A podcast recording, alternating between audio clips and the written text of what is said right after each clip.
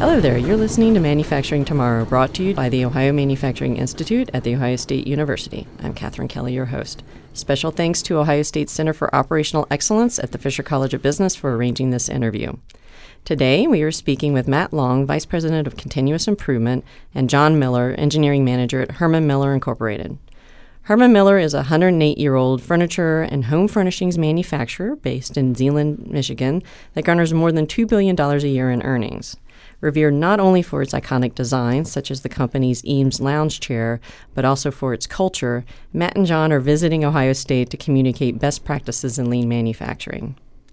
For eight years, Matt has served as VP of Continuous Improvement with the responsibility of implementing the Herman Miller Performance System globally across operations, business processes, supply chain, and dealer management. He also directed the program for 14 years. Prior to that, he held manufacturing and tooling engineering management positions at the company. He also worked in manufacturing and systems engineering positions at Liftech International, Kadant Corporation, and McDonnell Douglas Aircraft. John has been an engineering manager at Herman Miller for almost 20 years.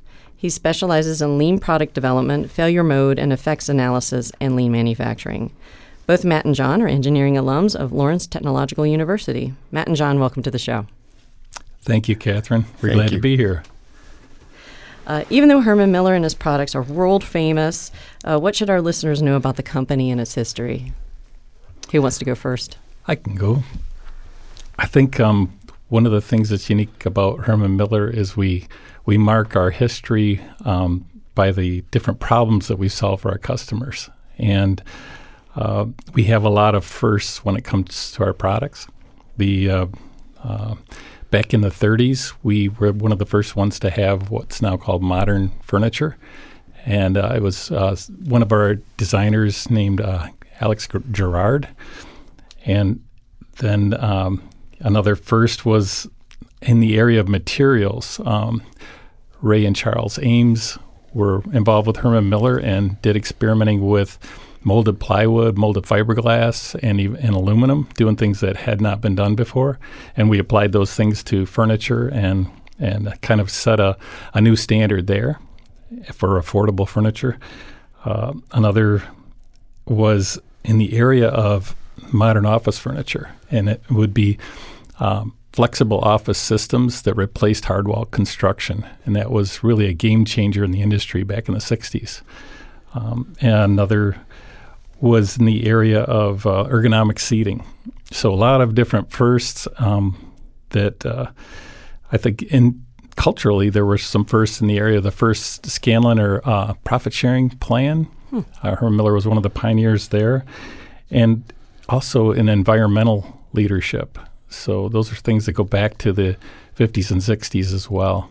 So it's it's a great company with a lot of those types of um, firsts uh, in the area of innovation. All right. Anything to add? Just that Herman Miller is known for their innovation. We pride ourselves on innovation, and um, so we want to stay leaders in that field. And that's one of the reasons we've embraced lean as an organization, is to, to keep that leading edge of able to innovate. Yeah, let's talk about that. Um, how does the Herman Miller Performance System, as adapted from the Toyota Production System, actually work within internal operations and through your supply chain? Well, I think one of the things that's unique at Herman Miller that we've we've learned from Toyota, we're really thankful to be able to have a learning partnership with Toyota. They've been our coaches for about 23 years now, um, and we've been able to recognize that in order to meaningfully impact our customers, we need to think about the whole value stream that uh, touches them. So that starts with product development, um, the way that uh, products are applied and specified, um, all the way through the work with our supply chain and then manufacturing, um, our distribution, and then finally after sales service, even our work with our business processes that support the customers after the sales. So um, that I think is a, a unique way that we apply the, the lean concepts across that whole value stream. The other thing, um, the in the description of the way that it works is we design the work to be able to highlight problems and culturally that was a big adjustment for us to be able to see being able to see problems as a good thing. So, and then the second part of it is uh, having people trained to be able to respond quickly when a problem is highlighted and then solve the problem using a very structured scientific method. And then trying to gather the learning from that and applying it across the organization to say, where else could we apply these kinds of countermeasures? And um, so that dedication to be able to develop people and uh, see them as an investment rather than a liability. I think it, it, goes along really well with the Herman Miller culture of valuing our people and, and investing in them. John, how does that apply in product development specifically? Well, one of the things we have learned from the Toyota production system is that respect for people. And so, respect for people means how do we reduce their struggle? So, in product development, just like on the shop floor, there's stress, there's anxiety, there's deadlines. So, how do we develop the people to be successful? And that's what we're working on in product development.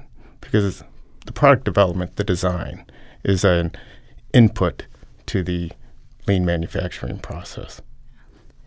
Matt, you were in uh, at Herman Miller in the '90s when uh, um, when you were facing some major issues. Uh, so, wh- how did the working with with the Toyota production system help with with those those the, the major obstacles you were dealing with at that time?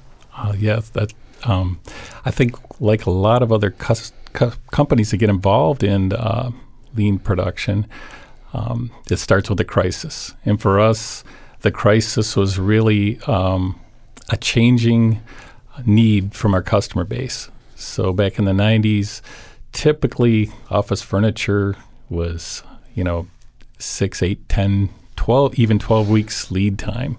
And it was a little bit unpredictable when you ordered furniture when you were actually going to get it. Um, but uh, customers were beginning to say, hey, I, I don't want to wait that long. And by the way, I'd like a little bit lower price point. So a division of Herman Miller started to try to uh, address that need. And I was working for one of our subsidiaries that made metal filing and storage cabinets.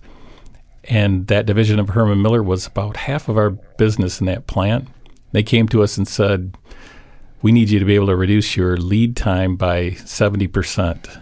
And we need you to be able to reduce your price point by 30%. Or we'll take our, this business elsewhere. And we've already found another supplier that's willing to do that. So it was a big crisis. We were all looking around the table saying, hmm, we might not be here next year if we don't do something about this. So we agreed to take on the business, but we didn't know how we were going to do it. Um, and it was then that one of our leaders came across this thing called the Toyota Production System, went down to the plant in Kentucky, which had just started in the early 90s, and and they talked about uh, faster lead times. They talked about lower costs, and they talked about improved quality. And so it really seemed to be the uh, connection with what we needed. And um, so we set out pursuing learning about the Toyota production system, and we're really fortunate at that time to be taken on by the Toyota Supplier Support Center uh, as a project company. So that's kind of how it all all started with us. And over the next two to three years, they helped us to develop a working model of the Toyota production system within our own four walls. And um, that um, result of that transformation was so significant that it made the rest of Herman Miller set up and take notice and then eventually decide that was the approach we were going to take across all of Herman Miller. So it initially started out as just trying to have one of our subsidiaries survive, and it surprised us by you know, cascading across all of Herman Miller. And you were able to retain all of the workers in Michigan, correct? That's correct. Yeah, that actually was a really um, meaningful uh, part of this work because the plant we started in was our only union plant at that time. And so we were able to show the, the union that nobody was going to lose their job. And matter of fact, as John mentioned, we were going to work on the struggles and make the work better um, and we eventually won them over to this, and we showed that if we could implement this in our union plant, we could certainly uh, implement it in our other plants. And uh, you know the on-time program delivery rate has increased beyond ninety percent. You know, John, how, how have you been able to sustain those lean practices? Well, that's one of the things we realized to to keep progress and keep improving. We needed to have our products and our designs more robust from the start, and so much like the lean manufacturing. Um, uh, I guess, catalyst, we started to, we had a problem in 2011. We had a, a number of programs launching at the same time, had some struggles, and we decided as an organization we're going to do product development different. And we reached out to Matt's Herman Miller Performance team and started leveraging their knowledge. And so that was our that was our burning raft, our business need. It was very clear we needed to do things different. And so that was our journey in product development to start thinking in a lean mindset. And you're using uh, the system of cross functional collaboration uh, with developmental minds, milestones. What exactly is, how do you, you do the, the cross functional collaboration?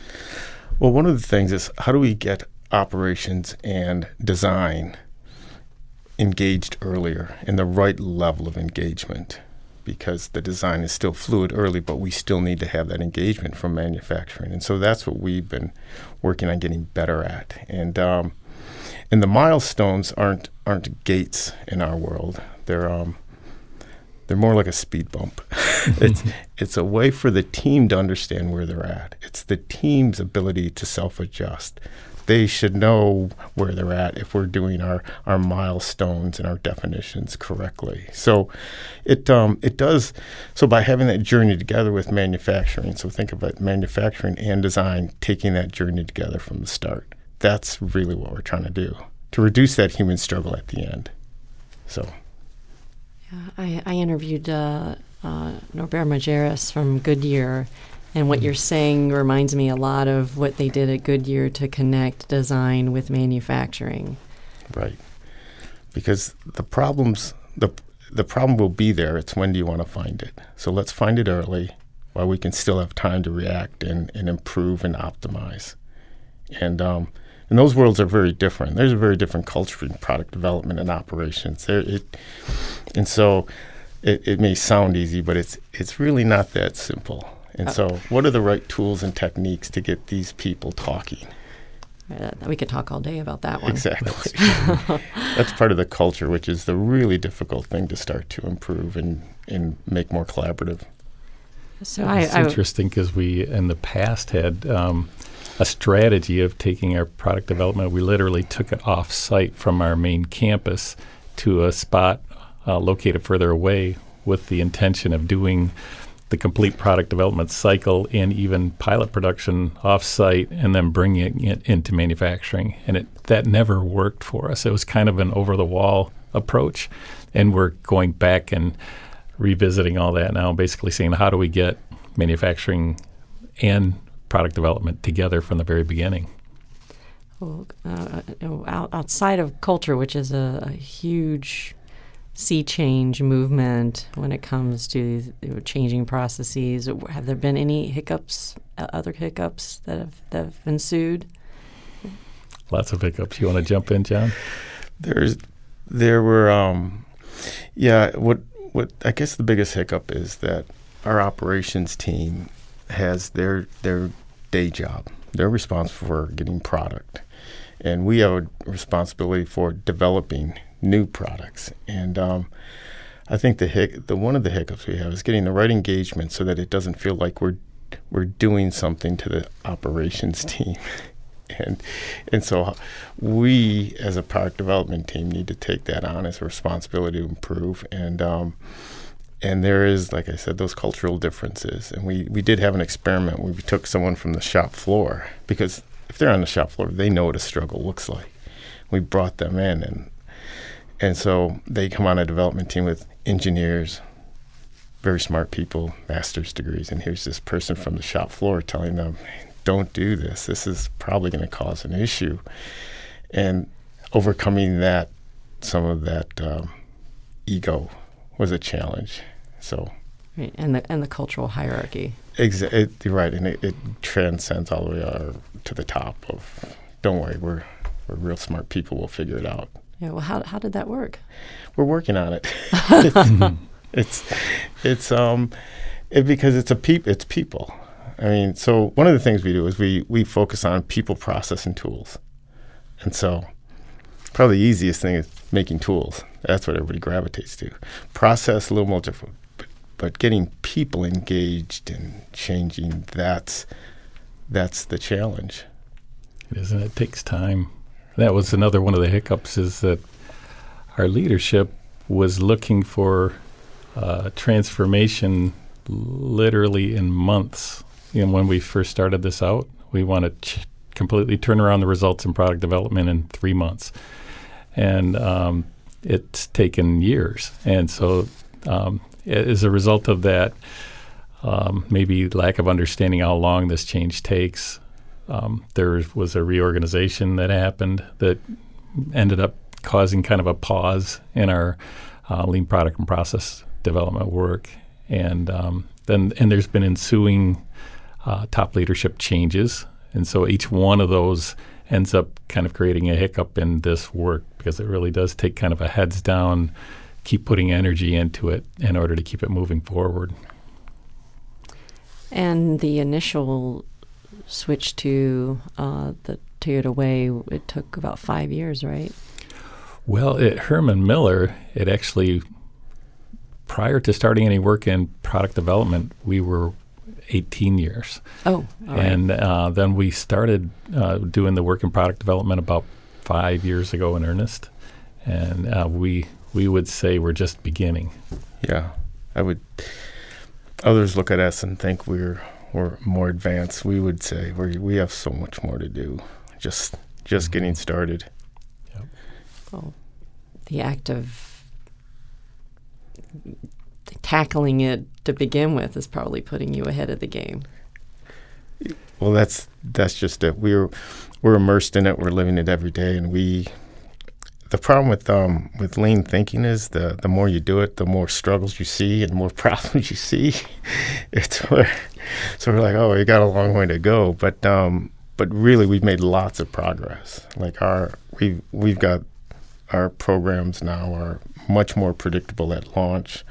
Um, we went from probably less than 70% of the programs I think were behind schedule. Right. Now we're we're probably 90% meet our deadlines.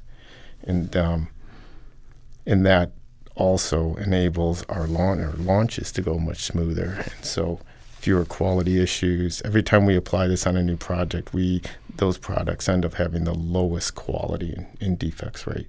So there's something to it. That means a lot to our customers as well because uh, when we say we're coming out with a new product, they want to begin talking to their customers about it. And uh, if we're not on time or there are glitches, then that doesn't make them look good in front of their customers. So we we really want to make sure that we're um, following it through with them in mind. So outside of, of the realm that, that Herman Miller resides, you know, you're here today to talk uh, to other companies about best practices. So what, um, I mean, how can other companies see improvements through the practices that you have implemented? Hmm. There's a lot of different lessons we've learned about that. Um, I think one of the most important ones is to be able to admit and recognize and call out the need to the uh, to the corporation you're working with to be able to say, "Hey, we're here and we need to be in a different place," and um, to be able to make that gap really clear to create a sense of urgency to do something about it because this work is really hard and it takes a long time. Um, and so people need to understand why they need to change. So a lot of this is you have to get good at change management. Um, it's not just small things. It ends up being big things over time. Um, and I think the other part of it is around um, management commitment, but not just to say, yeah, we should do this, but to personal be, personally be engaged and get your own learning about it and uh, to find out what you need to do to be able to knock down barriers that are getting in the team's way and to be able to have a working knowledge of it. So um, that's often hard to do because I think a lot of companies look at this as it's an initiative that I can delegate to someone. And in order for it to be successful and sustainable, it really needs to be something that's owned by top management and they're committed to it being a core competency of the corporation. Um, I think the other thing we've learned uh, is the importance of um, people being at the center of this, the hub of it. Um, and to look at your people as your resources is, is valuable and investing in them and developing them. And, uh, I guess the last thing that comes to my mind is the uh, importance of persevering because you do run into a lot of different um, changes in the business, uh, unexpected things that can cause your work to derail. And um, you have to look at it as a long term, uh, a long term initiative, not not a short term thing. Right. It's a marathon, not a sprint. And leadership behavior is probably the, if leadership has solid, lean principles, thinking, methods, you're, you're going to make much more progress much quicker. And so it's getting that leadership engagement, usually driven by a business need. Mm-hmm. So it sounds like there needs to be a pre plan before you even get to the plan. That's true.